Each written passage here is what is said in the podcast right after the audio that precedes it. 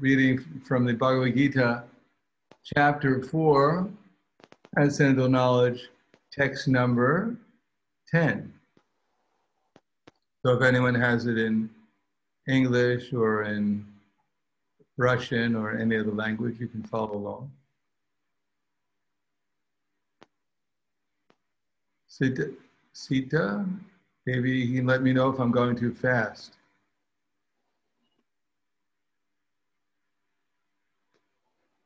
Slushik? Понимаешь? Mataji Sati, uh, maybe go. I un- understand you, Guru Maharaj. If you very fast, I Yeah. say to translate. Быстрее. Мож- Можно говорить медленно. Okay. Okay.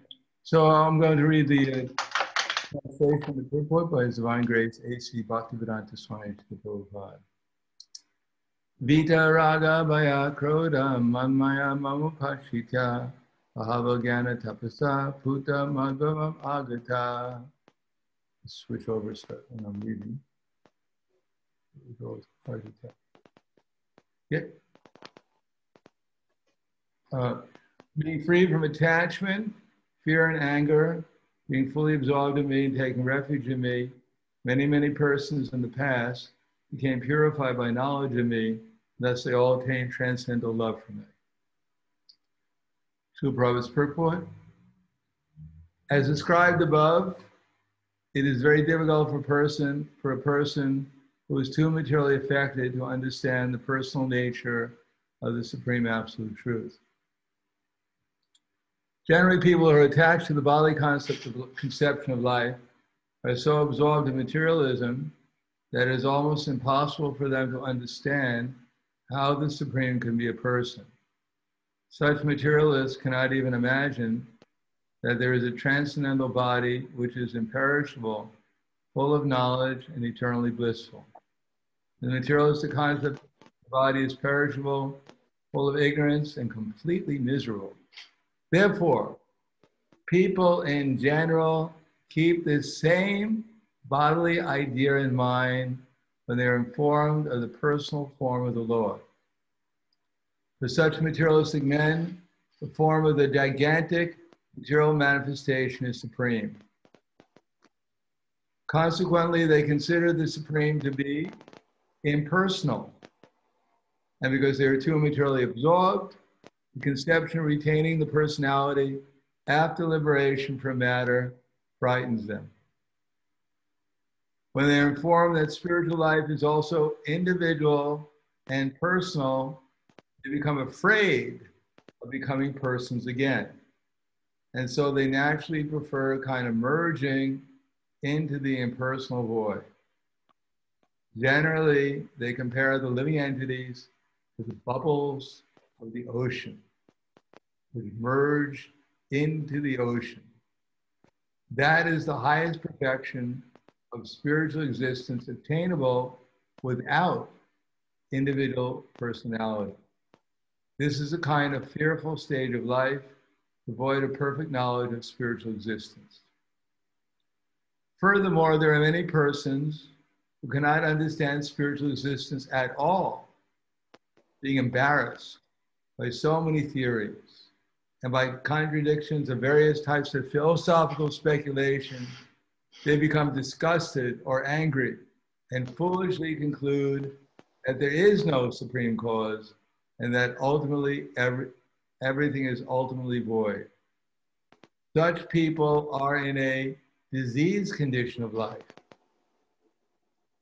Some people are too materially attached and therefore do not give attention to spiritual life. some of them want to merge into the supreme spiritual cause, and some of them disbelieve in everything, being angry at all sorts of spiritual speculation out of hopelessness. This last class of men take to the shelter of some kind of intoxication, and their resultant hallucinations are sometimes accepted as spiritual visions. One has to get rid of all three stages of material consciousness attachment to material life, fear of a personal spiritual identity, and the conception of void that arises from frustration in life. Get free from these three stages of material concept of life, one has to take complete shelter of the Lord, guided by the bona fide spiritual master, and follow the disciplines and regular principles of devotional life. The last stage of devotional life is called bhava, or transcendental love of Godhead. According to the Bhakti Rasamrita Sindhu, the science of devotional service, Adal Shara Tata Sadhu Sango Ta Bhajna Kriya Tarnartha Nariti Syat Tato Tata Ata Sakti Tato Bhavas Tat Prema Yudun Chati Sadakanam Ayam Premna Pradur Bhave Bhavat Krama In the beginning, one must have a preliminary desire for self-realization. This will bring one to the state of trying to associate with persons who are spiritually elevated. In the next stage, one becomes initiated by an elevated spiritual master, and under his instruction, the neophyte devotee begins the process of devotional service.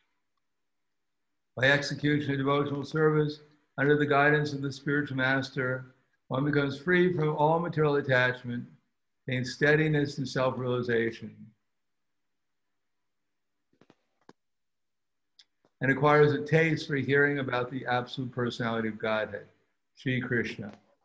This taste leads one further forward to attachment for Krishna, consciousness, which is matured in bhava, or the preliminary state of transcendent love of God. Real love for God is called prema, the highest perfectional state of life. In the prema stage, there is constant engagement in the transcendent loving service of the Lord. So by the slow process of devotional service, under the guidance of the bona fide spiritual master, one can attain to the highest stage, being free from all material attachment, from the fearfulness of one's individual spiritual personality, and from the frustrations that result in void philosophy, that one can attain, ultimately attain to the abode of the Supreme Lord. So the verse again, Vita Raga Vaya Kroda Manmaya Mamupashitya Bahava Jnana Tapasa Uttamadvavam Agata. Being free from attachment, fear, and anger, being fully absorbed in me and taking refuge in me, many, many persons of the past became purified by knowledge in me, and thus they all attained transcendental love from it. This verse, no, Vishnu Krishna Srimate Bhakti. Namaste Deve Nirvishesha Paskadyade.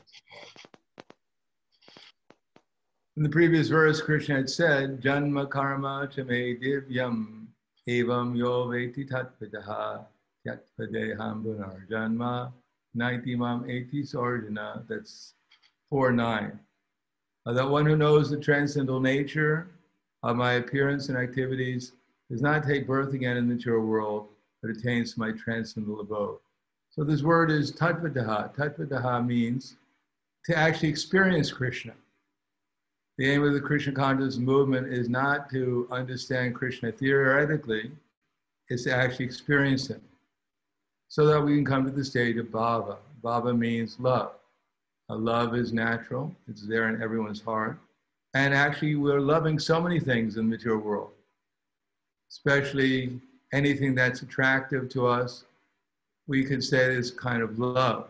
That's what they call attraction in the material world is love. So anything which is great, we become attracted to in the material world, whether it has beauty, or someone's very intelligent, or someone is very strong, or someone is very wealthy, or someone is very famous, or someone is very renowned we naturally develop some attraction, a kind of love for them. So Krishna in the Bhagavad Gita in the chapter 10, verse number uh, 8, he says, Aham savasya pravo mataksaram pravartate iti matva bhajante mam buddha bhava samanvitaha. Krishna says, I am the source of all the material and spiritual worlds. From me, the entire creation flows. The wise who know this perfectly engage in my devotional service and they worship me. Bhuta Bhava Samanvidvaha. Their natural love for me is invoked. Uh, we all, by nature, love Krishna because he's unlimitedly beautiful, he's unlimitedly strong, he's unlimitedly merciful, he is unlimited in so many different ways. So naturally, the more we become conscious of Krishna, then the more we'll love Krishna. Our love for Krishna is already there in our heart. Nitya Siddha Krishna Prema Sarukavinoy. Shravanadi Shudachite Korya Udoy. Uh, love for Krishna is eternally with us. Just like potentially in a match, there's fire. Simply you have to strike the match against the right su uh, substance, and then the fire will come out in a blaze. So similarly, in our heart, love for Krishna is there. Simply we have to follow the process as Sri Rupa Goswami is outlined here in that end of the verse, Adao Shraddha Sadhu Sangha. Simply we have to follow the process and then gradually love for Krishna will be invoked.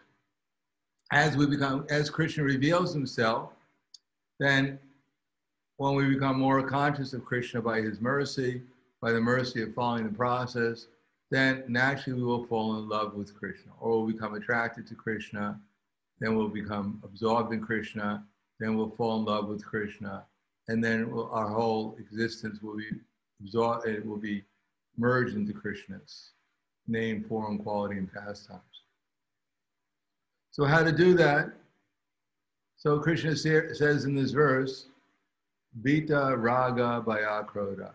Uh, there are certain things that are like clouds in our consciousness.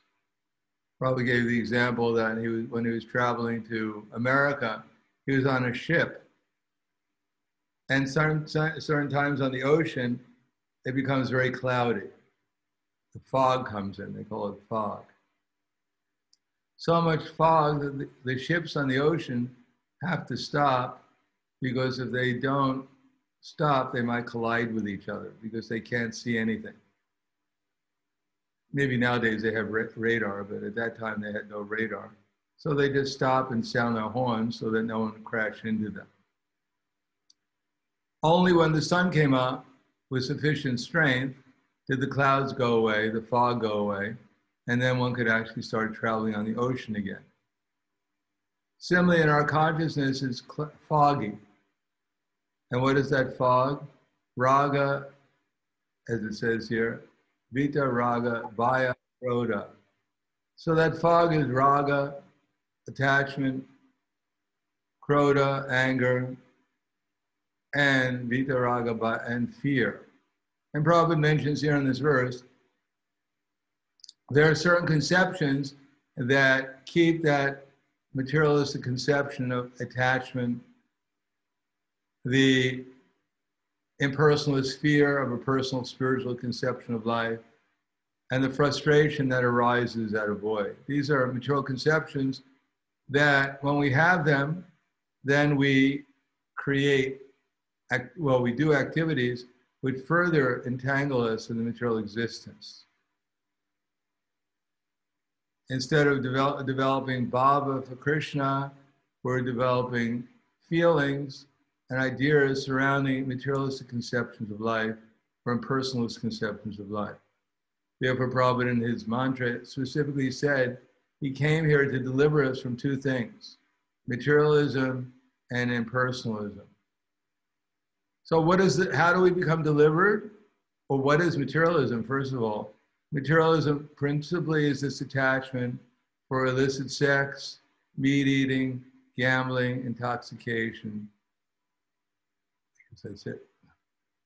Illicit sex, meat eating, gambling, and intoxication. This is the primary fog we have in our mind. Was Prabhupada said in one Bengali, there was one Bengali saying that if my eyes want to see it, then why should I not see it?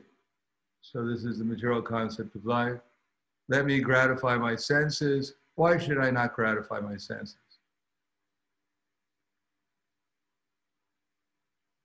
Now, also in the Bhagavad Gita, Krishna said, Yesham antakatam papam. Uh, this is called papam or sinful activity.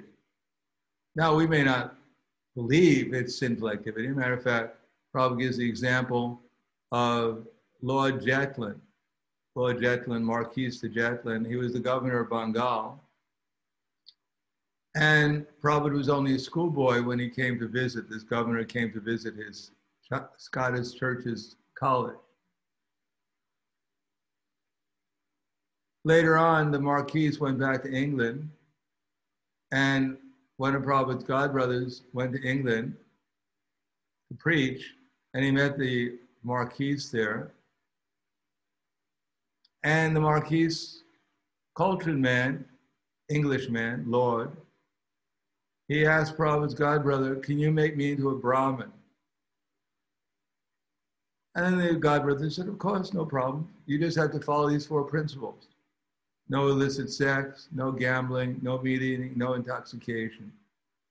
And the Marquis said, Impossible. So Prabhupada said, Here's a learned man, a cultured man, and for him it's impossible to follow these principles. These are the same activities that the animals are engaged in. But humanity means, as Krishna says here, tapasya, controlling the senses rather than serving the senses, being dictated by the senses, controlling them. But that's not possible without jnana, without knowledge. Unless one can understand who we actually are and who Krishna is, especially in this age. Previously, people may be able to perform tapasya, go through austerities. Tapasya brahmacharyena samena cha cha. Uh, spiritual life, humanity begins with tapasya. It's not a question of just spiritual life. And tapasya begins with brahmacharya, celibacy. Now, people not, may not like that idea,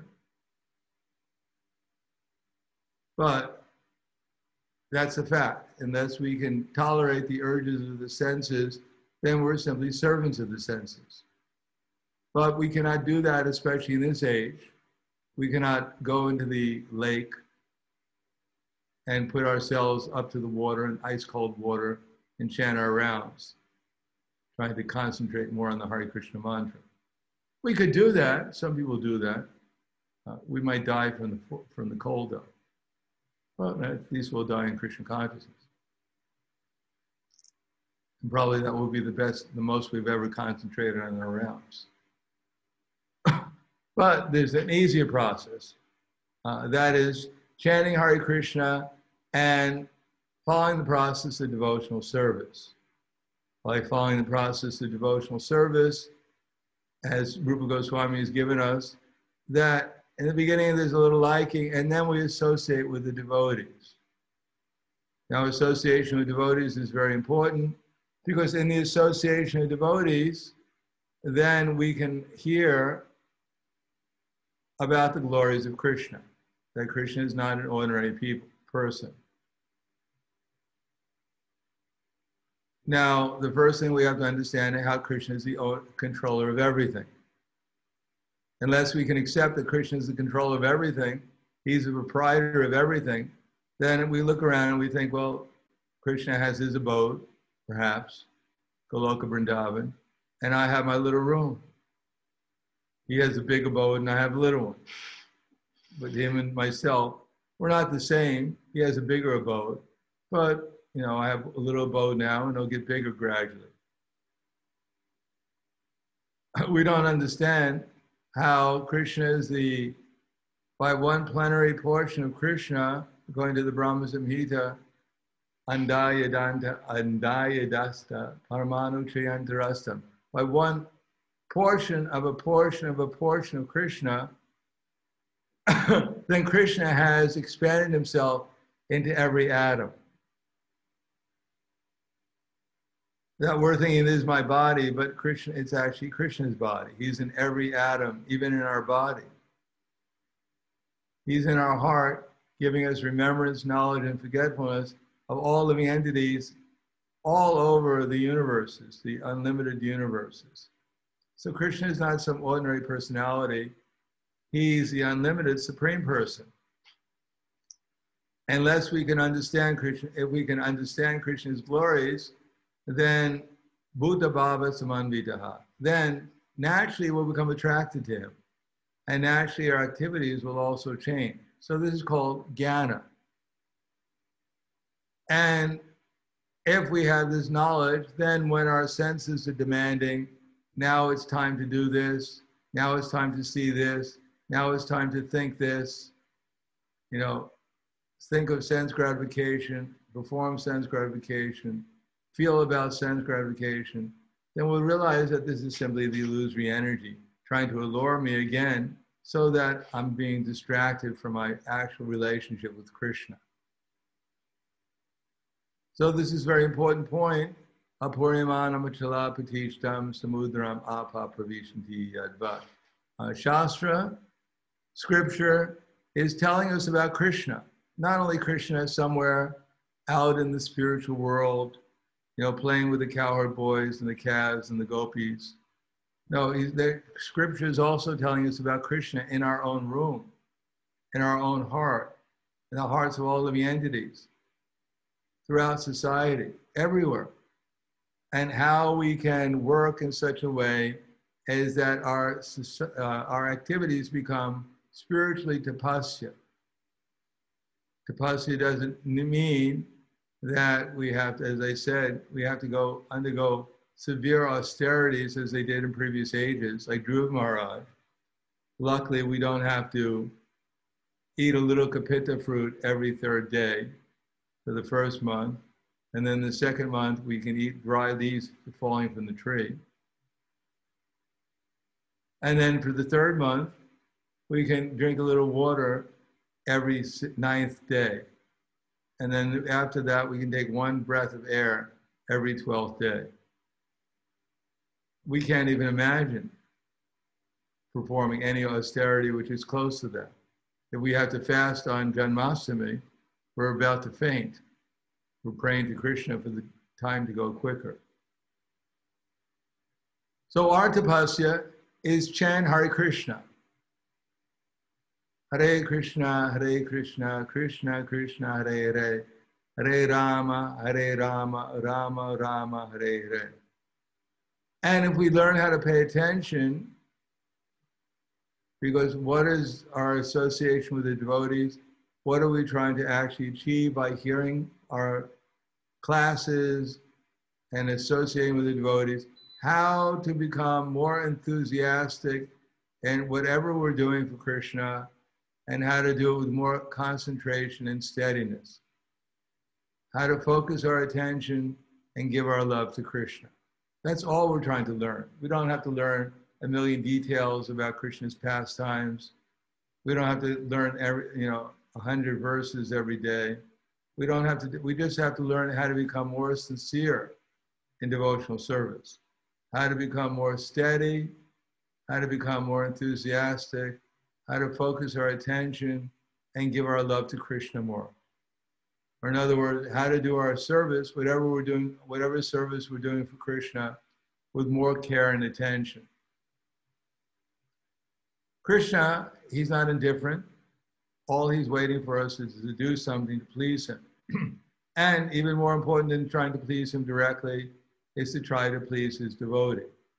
Because if the devotee is pleased by what we're doing, then Krishna becomes obligated to fulfill our desires, especially for spiritual advancement. Because Krishna is very receptive to his devotees. So, whatever his devotees are desiring, Krishna reciprocates with them. If they're well wishers of ourselves, then Krishna will automatically or naturally reciprocate and fulfill our desires for spiritual advancement. So, especially important is serve the, become a servant of the servant of the servant of Krishna, and try to perform this tapasya of chanting Hare Krishna, and at the same time, try to tell others about Krishna. Try to assist Chaitanya Mahaprabhu's mission in spreading Krishna consciousness. So that's tapasya. In order to do that, we have to control our minds. Prabhupada was especially appreciative of the devotees would go out in all kinds of austere conditions, cold weather, rain, whatever it might be, and try to distribute transcendental literature. Because right now we have a Prabhupada marathon, and of course, there's other conditions such as this lockdown, which is pretty across the world, which makes sometimes it's difficult, as if it wasn't difficult enough to go out and distribute Prabhupada's books, makes it even more difficult. But still, whatever we can do in distributing Krishna consciousness to others, Krishna will appreciate. Even if we are not distributing books, but at least whoever we meet, if we think about how we can help them understand Krishna's glories so they can develop bhava for Krishna, some appreciation for Krishna, then Krishna will be very pleased with us. So this tapasya is meant for human beings. We cannot expect that the animals are going to go out with a book bag and distribute Prabhupada's books. We can't expect that persons who are engaged in sinful activities will become in, inspired to spread this Krishna consciousness movement. We have to be, it's up to the human beings who have some humanity to understand this necessity of becoming conscious of Krishna through this tapasya that Prabhupada has given us. And Prabhupada said, what kind of tapasya is? What is the big austerity we're doing? Dancing, chanting, and feasting. If it's such a great thing, it's too difficult to dance, chant, and feast, then it's very difficult to find any easier process. But this will bring us to the platform of becoming into the platform of humanity, and from there, we, our natural love for Krishna can be developed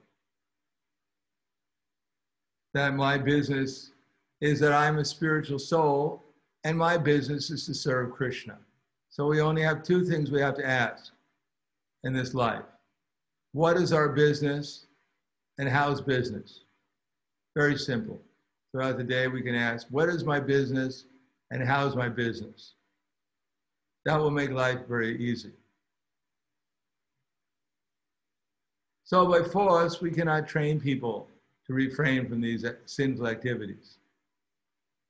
Nowadays, there are so many, as Krishna says, or Prabhupada points out in the Bhagavad Gita in his purport to that verse, chapter 7, verse number 28, Yesham Antikatam Papam, that at the beginning of religious life is people have to follow these regular principles, pious life, or one has to follow religious life. Religious life means uh, cleanliness, mercy, truthfulness, and austerity, which are destroyed by illicit sex, gambling, meat eating, and intoxication.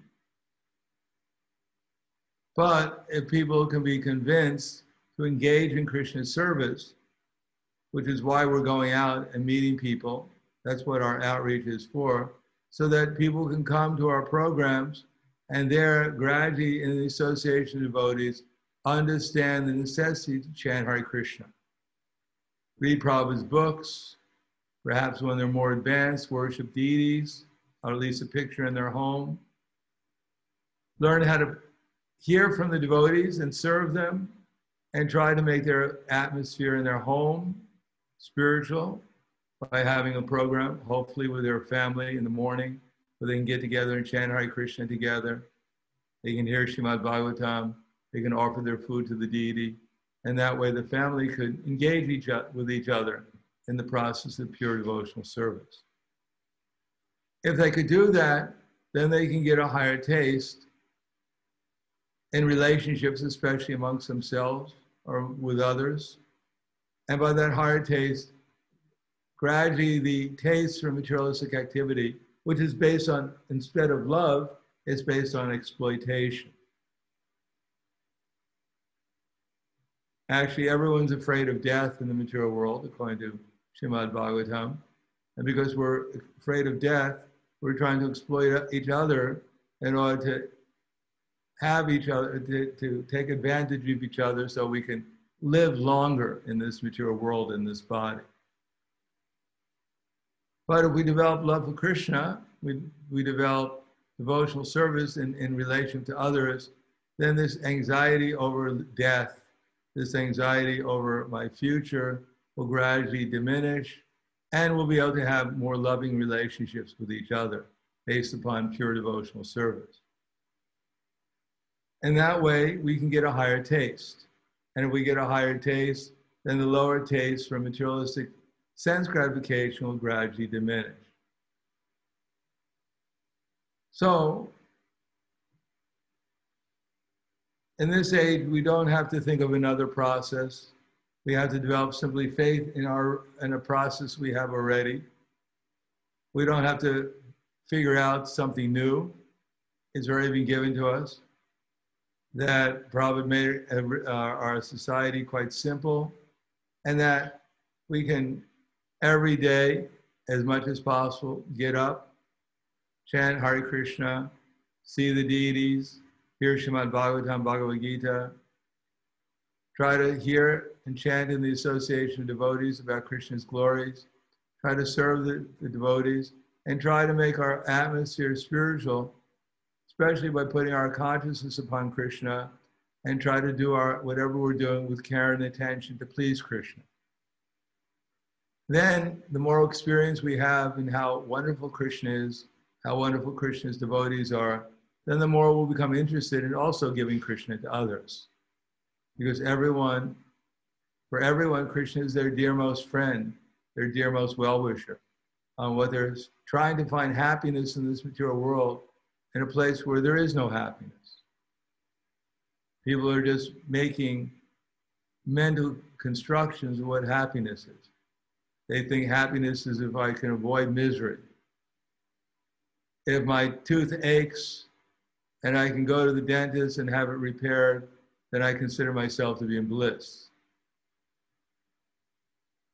And if I, what I'm hankering for, if I finally get it and the anxiety of hankering goes away, then I consider myself to be in, in great happiness. Of course, if I never had the hankering in the first place, I would have been happier. I wouldn't have had to gone through the whole process of trying to get what I probably didn't even need. And when I get what I didn't even need and I lose it, then I lament, oh, I, I had it and I lost it. Or if I get it and I don't like it, then I lament, oh, I worked so hard to get this and I don't even like it. It's like nowadays children, they get so many toys. We sometimes, when I go to programs, you go into their house and there's two little children running around and they have a whole room full of toys. And half the toys are broken and half the, practically none of them they use. They were hankering for the toys, and when they got them, they didn't like them anymore, so they broke them. The only time they become attached to the toy is when their sister or brother wants the toy. Then suddenly they want it they're attracted to it again because someone else wants it. So this type of happiness is not the ultimate happiness of life. That people don't know. Vishnu. They don't know how great a, a reservoir of pleasure Krishna is. They don't know how wonderful and how kind Krishna is, how affectionate Krishna is to his devotees. And because they don't know that, therefore they're hankering for affection in some limited way, in some limited object. But if one can take to the process of Krishna consciousness, and when Krishna is pleased with us, and he shows us how affectionate he is, then the result is that we become unlimitedly attracted to Krishna. Then we can understand what it means that Krishna is our dearmost friend. In any case, Krishna is so kind that even in the process of trying to become Krishna conscious, Krishna will encourage us in the right direction, to go in the right direction. And what is that right direction? Bhakti Parashanu Vyaktir Anitra Trika Ekakala Papanamanasya Tachnita Sus Tushti Shusti Shudapaya Nugasam. Uh, to get that higher taste, just like when one eats a meal, that with every bite, that naturally, if the food is proper, one feels an alleviation of hunger. One feels growing strength. one feels an detachment from hunger. So similarly, if we're actually serious about our chanting our rounds, if we're actually serious about reading Prabhupada's books, if we actually worship the deities properly, if especially we have proper relationships with other devotees, not only when we're with them, course it's impo- important to have nice relation with the devotees when we're with them, but even mentally we have to have the right attitude. And what is that attitude? We have to avoid aparad. We know there are 10 offenses.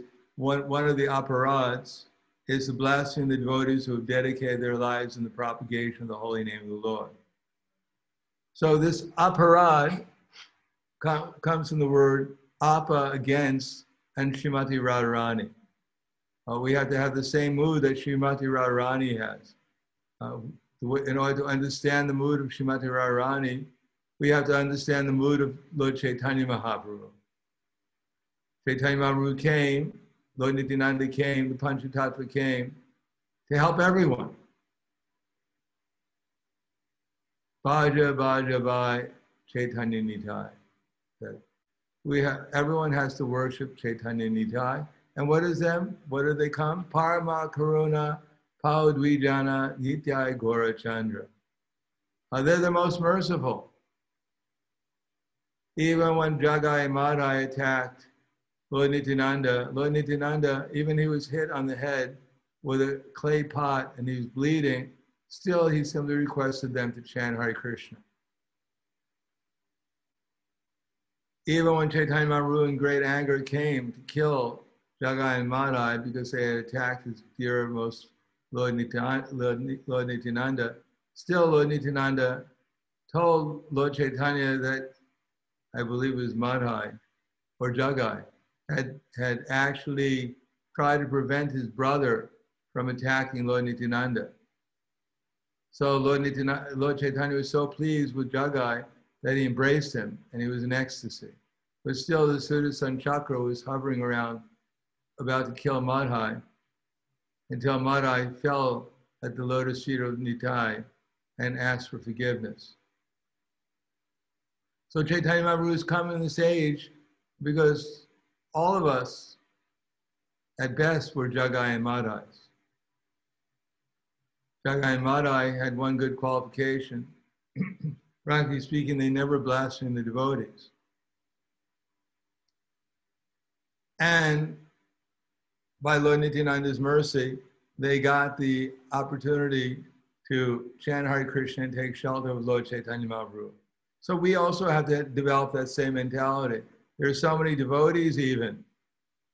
A lot of times nowadays, we're not so much into outreach. Most of us are into, you know, our association is with the devotees in the temple or our friends who are devotees.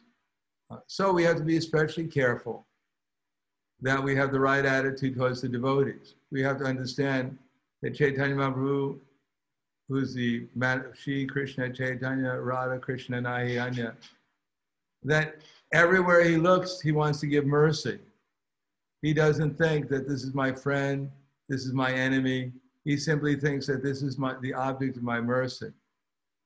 So Lord uh, Rupa Goswami has told us that in our relation with the devotees, the minimum attitude that we have to have is we have to respect them within our mind we have to become their well wisher. Even if they're not our well wisher, even if they seem to be deviating from the process that Prabhupada has given us, that Chaitanya Mahaprabhu has given us, even if they don't seem to understand very well what the process is, even if they don't follow very strictly, still, at least within our mind, we have to respect them because we have to be the well wisher of them, hoping that they make some advancement in Krishna consciousness. And we should, at least within our mind, be trying to encourage that rather than criticize them, rather than to uh, uh, have a negative attitude towards them. Uh, in this in this age of Kali, there's enough people criticizing. Even if we don't criticize someone, don't worry, someone will come along and criticize them. We don't have to. be concerned that this person won't be criticized or this devotee won't be criticized. The only, what's lacking in Kali Yuga is prema, is bhava, is love for Krishna, love for the devotees. Uh, that's the only thing that will actually transfer, transfer or transform this world is that if we inject the process of Krishna consciousness, which invokes love. So there's some love, appreciation, there's some uh, desire to assist the devotees within our hearts. Uh, that will make a change in Kali Yuga. Criticizing, uh, feeling negative against the devotees, whatever, it's not going to help us and it's not going to help the devotee. It won't help anything. But if we want to make a positive change in this world, then we also have to follow the process. And the process culminates, not culminates, but will bring us to the platform of at least appreciating the devotees. And if we can do that, then our, our appreciation for the process of devotional service will also increase. So this is part of our Krishna consciousness, to see how Krishna is manifested everywhere, especially he's manifested the, in the form of the devotees. When we see a devotee performing devotional service, we should understand that this is actually the internal energy of Krishna doing the service. In spite of our attachment to material consciousness, in spite of our anarthas, our ignorance, the cloud that we're under of material life, still, somehow or another, we or anyone else can perform devotional activities, then it means that we're actually working under the internal energy to a greater or lesser extent. So if there's a little spark of devotion within someone, we shouldn't try to put it out. We should try to fan it. And if we try to fan it, then Krishna will be merciful to us. We act as his instrument to fan that spark of devotion, and he'll, within our heart, he'll fan our, our spark of devotion. So one day it'll come out as a blazing fire.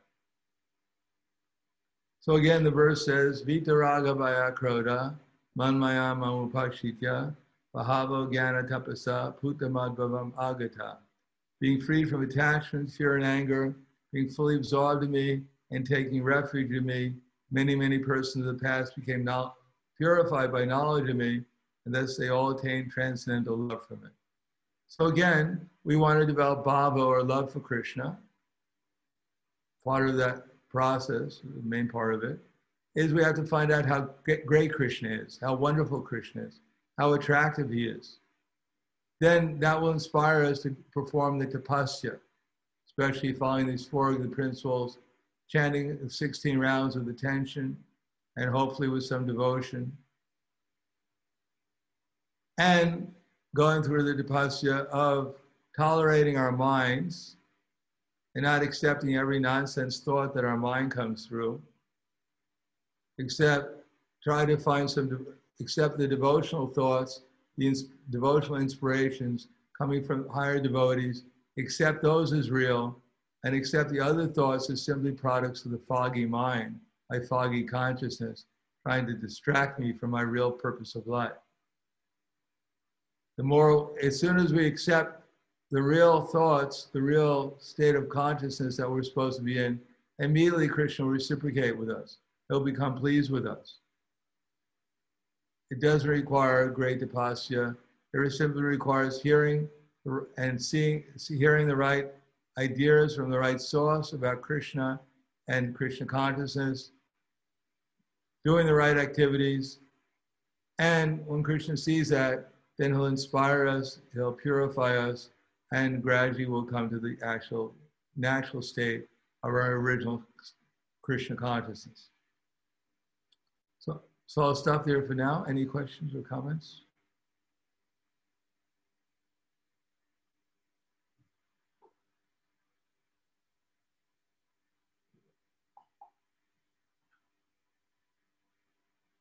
we look in the chat or something? Hare Krishna, dear Guru Maharaj. Hare Krishna, um, Hare Krishna. Thank you so much for the nice class. Guru Maharaj, I was thinking, um, can you maybe give a few examples about mental speculation? Mental speculation. To think that there's anything besides Krishna is called mental speculation. as Krishna says in Bhagavad Gita, Dhyayato Vishayam Pumsam, Sangasteshu Pujayate. That as soon as we forget our relation with Krishna, as soon as we become bored and want to find some happiness somewhere, as soon as we start thinking, what will make me happy? Then immediately we look around and we try to see what object in this world will actually satisfy me. That's called mental speculation. Of course, we don't even have to do that. We have so many things going through our mind. You know, she loves me, she loves me not, she loves me, she loves me not. That's also mental speculation.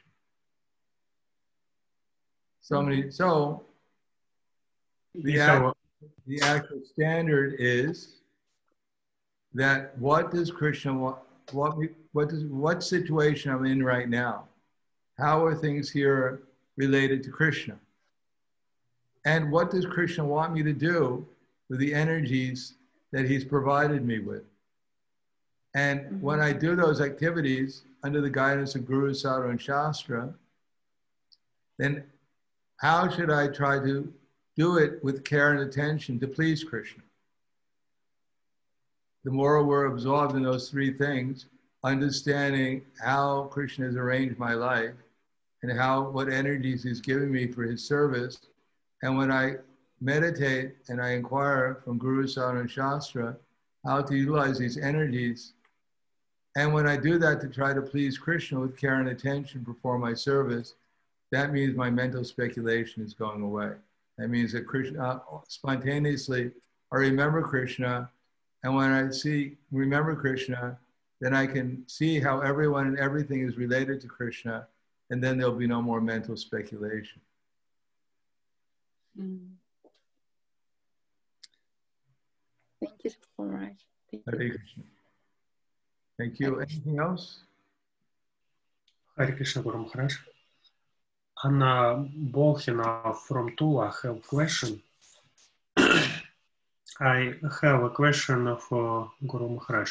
How much psychology is needed uh, by devotees? Sometimes it seems to me that some of the problems in the relation, relationships of devotees are due to the fact that they neglect psychology. At the same time, some uh, devotees, uh, psychologists are too worried about it. Is it possible to improve your character with the help of psychological training and is it worth trying to do it? Can this be done for Krishna?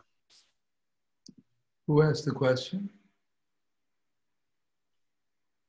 Анна, не могли бы вы, пожалуйста, э, по- поднять руку, показаться Гуру Махараджу, чтобы он вас увидел? Julian Yatra, did you ask? Hare Krishna, please accept my obeisances. Hare Krishna. What kind of psychology are you talking about?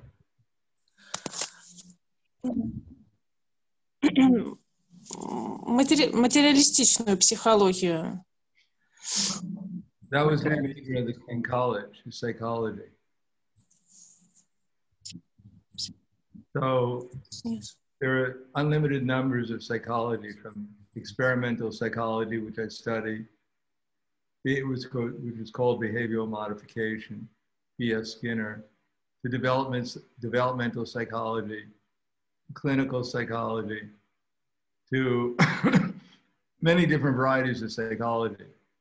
But ultimately, Krishna conscious psychology in Bhagavad Gita is the most helpful for our overcoming our problems. For instance, in Bhagavad Gita, Krishna says, Udarat atmanatmanam atmanam avasadayat atmaiva yatmano bandura atmaiva ripur atmanaha. A man must elevate himself by his own mind, not degrade himself. The mind is the friend of the conditioned soul and his enemy as well. So to elevate the mind, we have to put it on Krishna. Now, of course, so if one is in the mode of ignorance, if he's trying to come to the platform of passion, that's a kind of elevation also. Or for one who's in passion, he tries to come to goodness, that's certainly elevation. But in this age, it's not very practical. People are so much absorbed in ignorance and passion that it won't be possible by simply some austerity or some psychology, whatever, elevate themselves to goodness, by which they can understand that they're not their body. If one does not understand that he's not their body, all this psychology is like trying to teach an animal how to control their mind. An animal, you can give him all kinds of good advice, but he'll still remain an animal. So, unless one can understand that we're eternal spiritual souls and that our business is to engage our body, mind, and words in Krishna's service, then all the psychology is compared to, in the Shrimad Bhagavatam, that Yasyat, uh, Yasyasti Bhakti Bhagavata Kinchana, Savaraganas Tatra Samastate Sura, Harabhaktasi Kutamahagunan, Manorate Nasati Davato Mahi. That the idea is if one is trying to do the right thing in the material world, and many people are trying to do the right thing, but, but they don't know what the right thing is.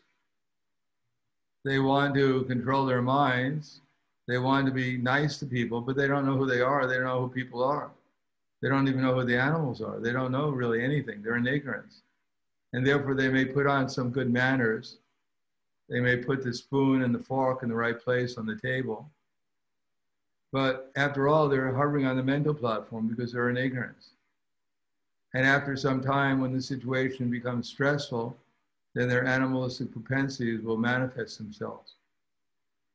Prabhupada gives the example of if you put a dog on a throne, you may put him a crown, and the, and the dog may be, you know, honored as the king. But when he sees a bone on the ground, he'll jump for it. So unless one is actually trained up in Krishna consciousness to fix the mind upon Krishna, to see everyone and everything in relation to Krishna, to understand how the material nature is actually working, uh, that kind of psychology may be help, will be helpful. These other kinds of psychology, especially in this age, may temporarily bring people from restraining unrestrictedly from gratifying their senses, but generally it proves to be a failure in the long run. And at least when I went to college, psychology was not geared towards restraining people from sense gratification. Psychology was a utilized as a support to justify sense gratification. Because psychology, at least the one I studied, reduced everyone to an animal who was simply getting stimuli and giving responses accordingly. And therefore, it was used to justify unrestricted, unconsidered sense gratification. That you're just an animal. When you see the senses, then you simply try to obtain them to, to, to gratify your senses. Or as they say, if it feels good, then do it. Uh, therefore, this psychology, when psychology was introduced to the universities, in general, because there are types of psychology which are a little bit more spiritually friendly, but for the majority of the psychologies which are introduced, they're more or less justifications for sense gratification and mental speculation, and not very helpful.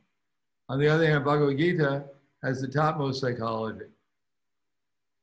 And if one can understand the psychology of Bhagavad Gita, then one can actually put the mind in the right place, the activities in the right place, one's understanding in the right place, one's determination in the right place, so that one can get out of the bodily concept of life and realize Krishna as the most attractive supreme person who we have an eternal relationship with. Did you study psychology? Are you studying psychology?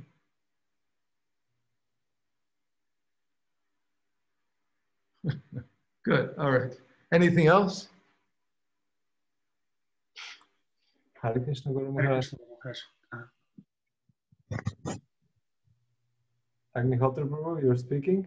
No, no, Lokaguru Prabhu. Yes.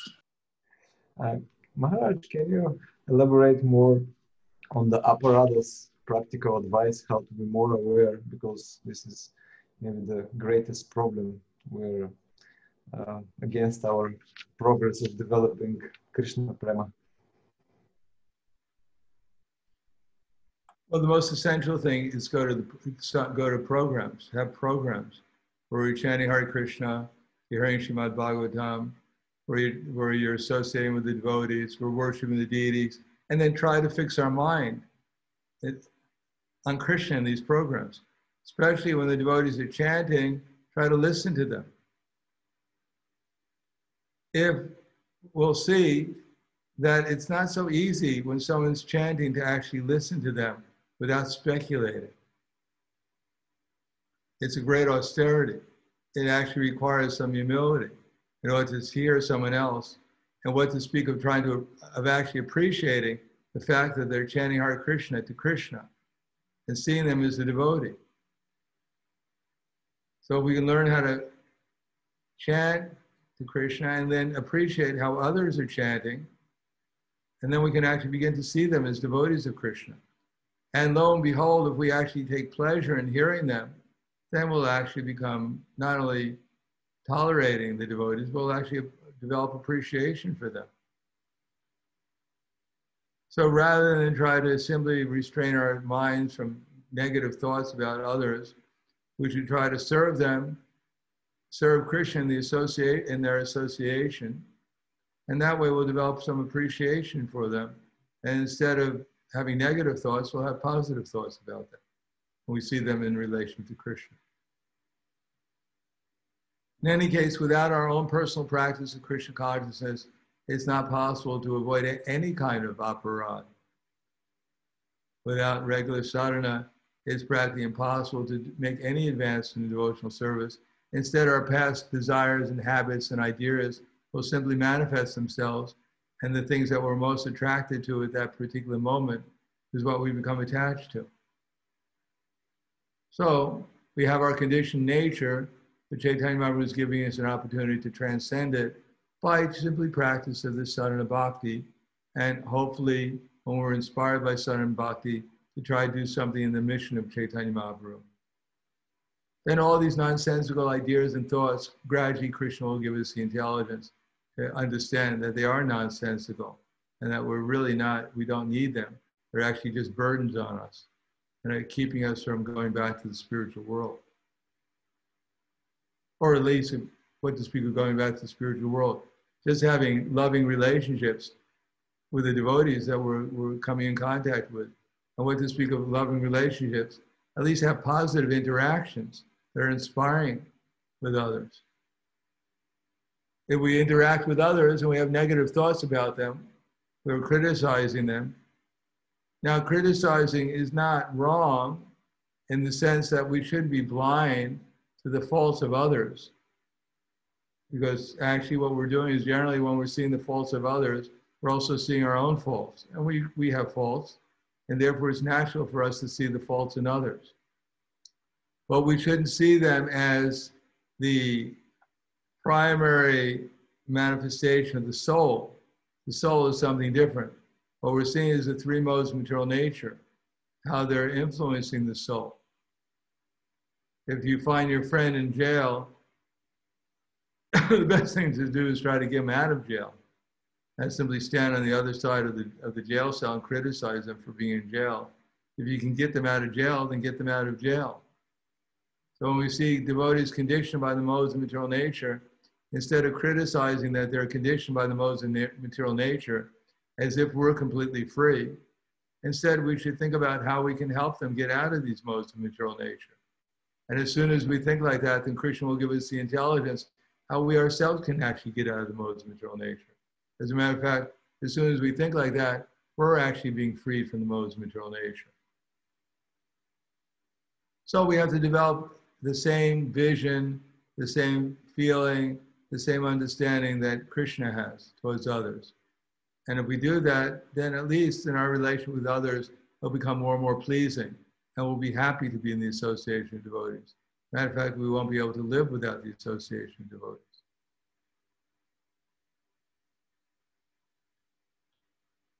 Anything else? Eh, yeah.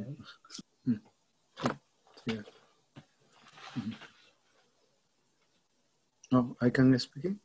Ah, Maharaj Prahladananda, Prahladananda Swami, Haribol Maharaj.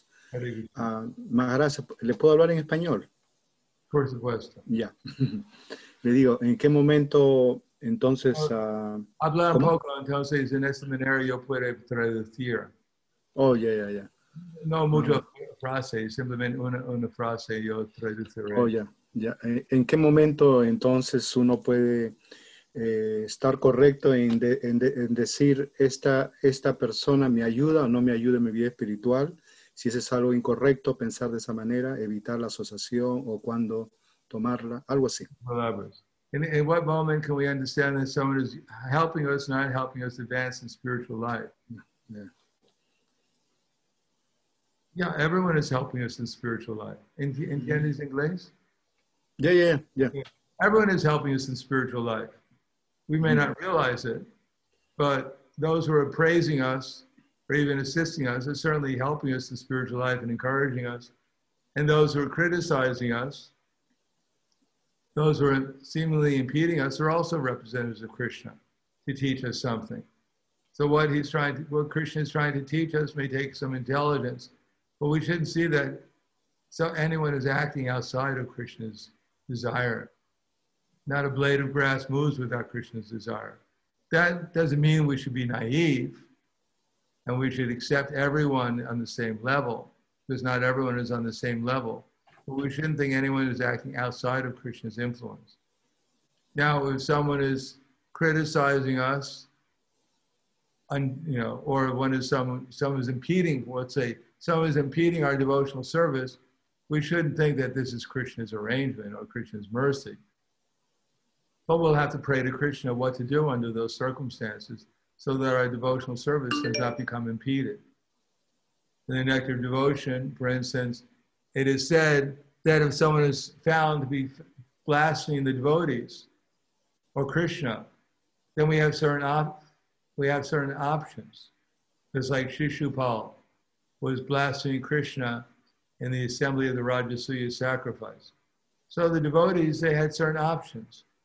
Some of them, they left covering their ears because they couldn't do anything.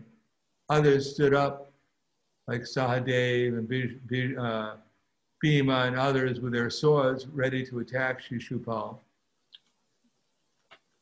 And others supported Shishupal, not the devotees, but the non-devotees. In any case, Krishna took his Sudarshan chakra and, and cut off Shishupal's head, so there was no problem anymore. But in the Nectar of Devotion, it says that if someone is found blasting the devotee or Krishna, then we should either be so expert to defeat them by logical arguments. If we can't do that, then we should go away as soon as possible. If we can't do that, then we should cut out the person's tongue and then take our own life. Now, the last one is not a good option for Kali Yuga. Mhm. Otherwise, the street would be covered with tongues. We would have a lot of dead devotees along with, with the tongues on the street. so generally, our options are either defeating the person by logical arguments or going away. Now, there are many, uh, similarly, there are other circumstances, but that requires some intelligence. How to properly engage in devotional service in, in spite of the fact that we're met with obstacles and criticism, but how to do it in such a way as it's actually following Krishna and his pure devotees' instructions so that we remain a servant of Krishna's servants in any circumstance. Okay, I think we're going to stop here. Thank you, Maharaj. Nice to see so many devotees here today. And we wish you uh, a Hare Krishna. We, met, we wish you a Merry Krishna and a happy Hardy. Hare Krishna. Srila Prabhupada. so Hare Krishna. four- Have a good day. Hare Krishna, dear Guru Maharaj. Hare Thank you Krishna. so much for your Loka Guru and Sudam, Hare Hare Krishna.